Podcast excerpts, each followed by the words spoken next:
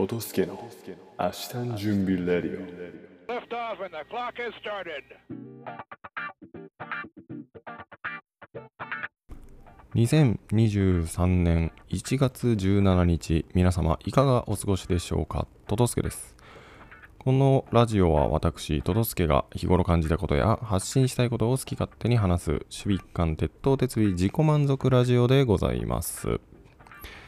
はいえー、っと昨日はですね台湾結構肌寒く肌寒かったですうん。あれもう、冬乗り越えたかなと思ったんですけど、まあ寒いと言ってもね、秋口ぐらいの寒さ。まあ、ちょっと、一枚羽織っていこうかなぐらいで大丈夫なんですけど、まあやっぱちょっとね、風が吹くと、おーっと、寒いなぁと感じるような日でございました。最低気温が13度とか、で、最高気温が20、20度ちょっとか。うん。まあまあ、けどまあ、過ごしやすいっちゃ過ごしやすいですね。はい。えー、っと、最近のことはですね、ちょっとなかなか自分が体重がね、増えなくなってきてしまいましたね。なんか高止まりしてるというか。えー11月台湾渡航してきて健康診断で測定された体重は68キロそして 1, 1ヶ月ちょいぐらいでですね70今今2ヶ月半ぐらいいて現時点75キロと、まあ、7キロ近くの、えー増量には成功してるんですけどねその1ヶ月前ぐらいからもう75キロだった気がします。ちょっと待ってくださいよ。ヘルスケアで体重の推移を見てみましょう。11月、12月の13日ぐらいから記録を取ってて、その頃は74キロ。で、そこからだんだん増えて、おー1月、1ヶ月で1キロぐらいしか増えてないな。うん、まあこれが今の自分の限界なんでしょうね。でね、まあ頑張ってはいるんですけどね、もう昨日、その、夕方、あの、ジムに行く前にね、あの、ちゃんとバナナを1本食べて、えー、何かね、腹、お腹の中に入れた状態で筋トレに行って、で、筋トレ終わったらすぐプロテイン飲んで、で、そのままもう食堂でね、晩飯を済まして行ってるんですけど、その晩飯の時もですね、もう結構その直前にバナナだやらプロテインやら飲んで、腹いっぱいなのにもかかわらず、もうやっぱいっぱい食わないと大きくならないんでね、無理やり詰めてもほんとおえつしながらね、うっと、一人食堂でもう吐く寸前の状態でね、ギリギリの、えーギリギリいっぱいまで詰め込んで帰ってるわけですけど、それでもね、なかなか増えんですね。まだまだトレーニングが足りてない証拠でございます。はい。えーっと、うん、そんぐらいか。なんか本当最近、ねあのーあ、そうだ、昨日、そうなんかね、あんまり新しいことがないなと思ってきてたんですけど、昨日、その自分のね、パートナー、台湾メンバーのパートナーのような方がですね、あのー急遽帰りまして、あのー子供が生まれると。で、今から病院に行かないといけないっていうことで、えー急遽早退しておりました。で、あのその子の、あ、その人のね、あの出産第一子の娘さんだそうですけど、えー出産予定日がですね、2月1日だったんですよ。自分のね、息子と同じ日で、で、あ、一緒の誕生日になれたらいいね、みたいなこと話してたんですけど、もう結構それから、あ、それからっていうか、2週間、2週間もないか。結構早いですよね。今日17日。うん、ちょっと早めのお産になってんのかな。まあ、ざっくり2週間か。うん、ちょっと早いですね。怖いですね。はい。ちょっとまあ、無事に生まれることを祈っております。はい。えー、と、それでは、英語に参りましょうか。はい。えー、っとですね、今日の英語。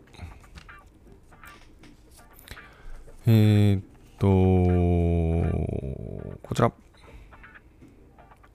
えー、っと、あ、えー今のどんなパートだったっけ？あ、えっと、AR、OR はつなぎ合わせるという意味がございました。引用祖語の AR はラテン語経由で OR に変化し、つなぎ合わせるイメージからオーダーは順序、秩序でオーダリーは整然としたと。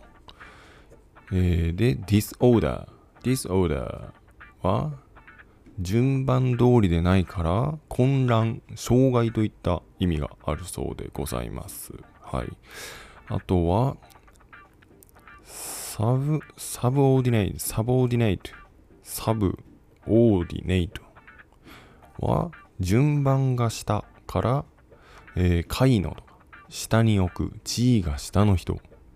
あとはコーディネートは秩序を共にするから調和させるという意味があるそうでございます。コーディネートはコーディネートと。えーっとね、ダジャレをね、言ってましたね。自分がね、小学校ぐらいの時かな。なんか親戚の、えー、おじいさん、親戚の人たちとね、あの、中華料理を食べに行った時だったと思います。えー、っと、まあ親戚のおじちゃんがね、中華料理を食べちゃいなって言ったような気がするな。そう。で、当時ね、小学校の、小学生の自分はね、中華料理、中国の料理かと。中国は英語でチャイナ。あ、だから食べチャイナのチャイナとかけたんだと。で、そこのね、こう、理解をするのに時間がかかってね、その間こうもう無表情だったわけですよ。ポカーンと。ずっとその間ね、頭で考えて。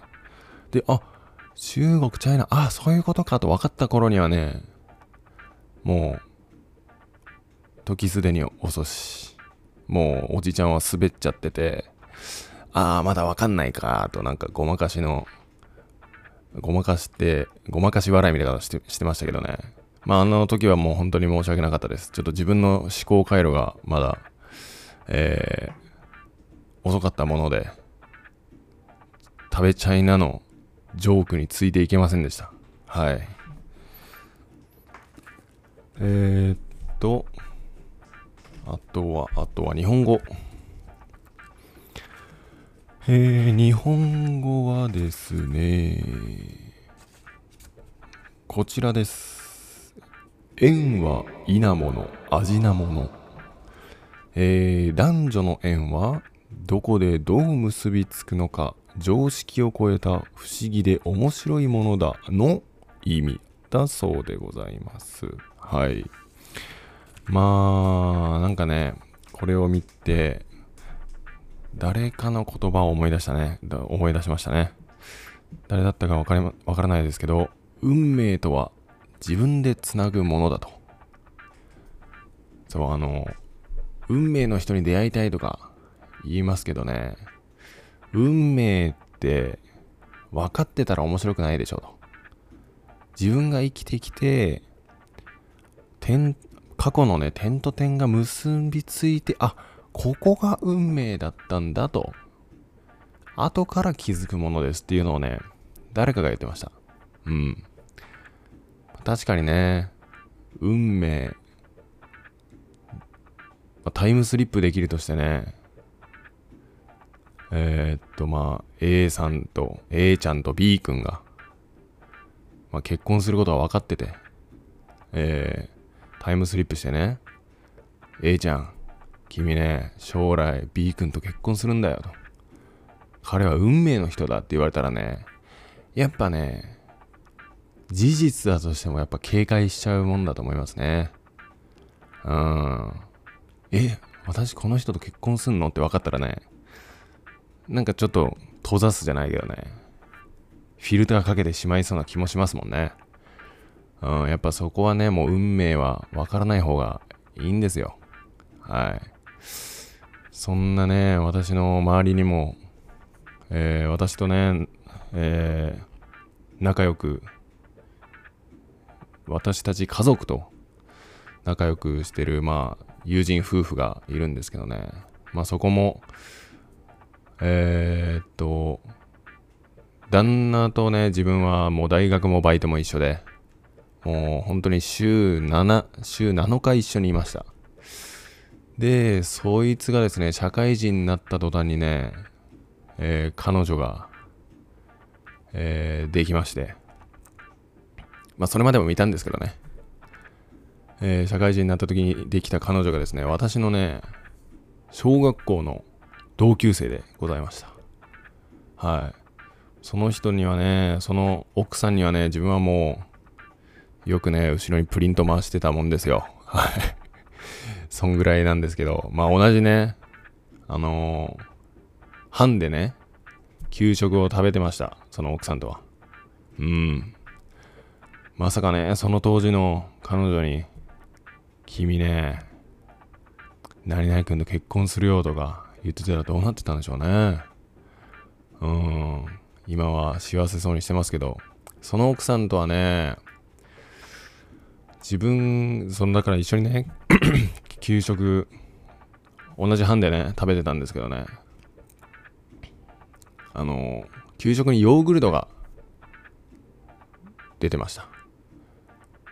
でね、そのヨーグルトのね、蓋についてるね、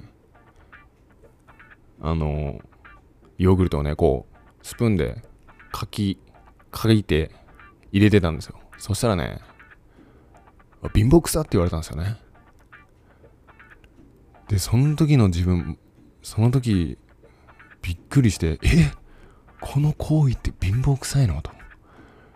なんかめちゃくちゃ恥ずかしくなって、自分はね、帰ってお父さんに言いましたよ。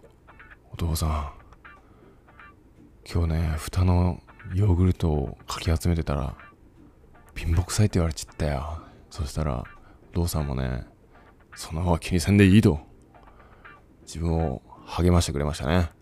はい。ただやっぱね、結構自分、まあ小学生なりにね、その、蓋についてるヨーグルトを食べないのもったいないなと。これを食べない人いるんだっていうのが、また、まあ育ってきた環境が違うのかもしれないですけどね。